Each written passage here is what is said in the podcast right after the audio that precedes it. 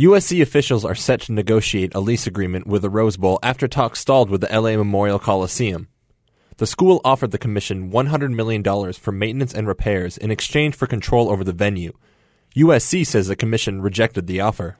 But commission member and county supervisor Yvonne Burke insists the commission never declined the proposal. USC has apparently been under the impression that we just summarily denied and said we weren't going to negotiate. That is not true. The commission voted to continue to negotiate. I don't know who's at fault. I just know that the deal isn't done.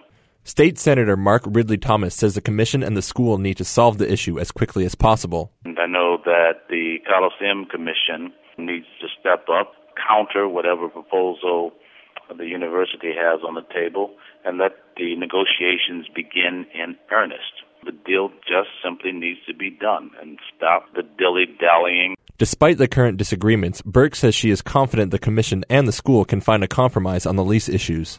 So these are all very complex issues, but I believe they can be worked out. But they have to be worked out with the state, and certainly in terms of USC and the Coliseum coming together.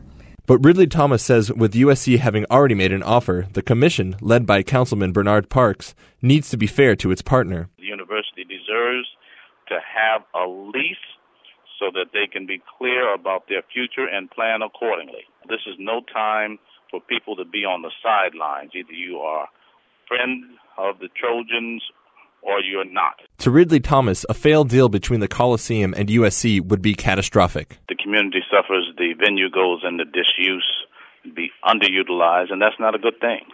After all, enough teams have left Exposition Park, and we should not allow the first team that was there to end up being the last team that leaves. We need to keep the Trojans, plain and simple. Um, and anybody who doesn't get that, I don't know what they could possibly be smoking. Ridley Thomas says the Trojans account for 60% of the stadium's revenue. If a deal is not reached, the Exposition Park neighborhood will definitely feel the repercussions. Jean Luc Renault, Annenberg Radio News.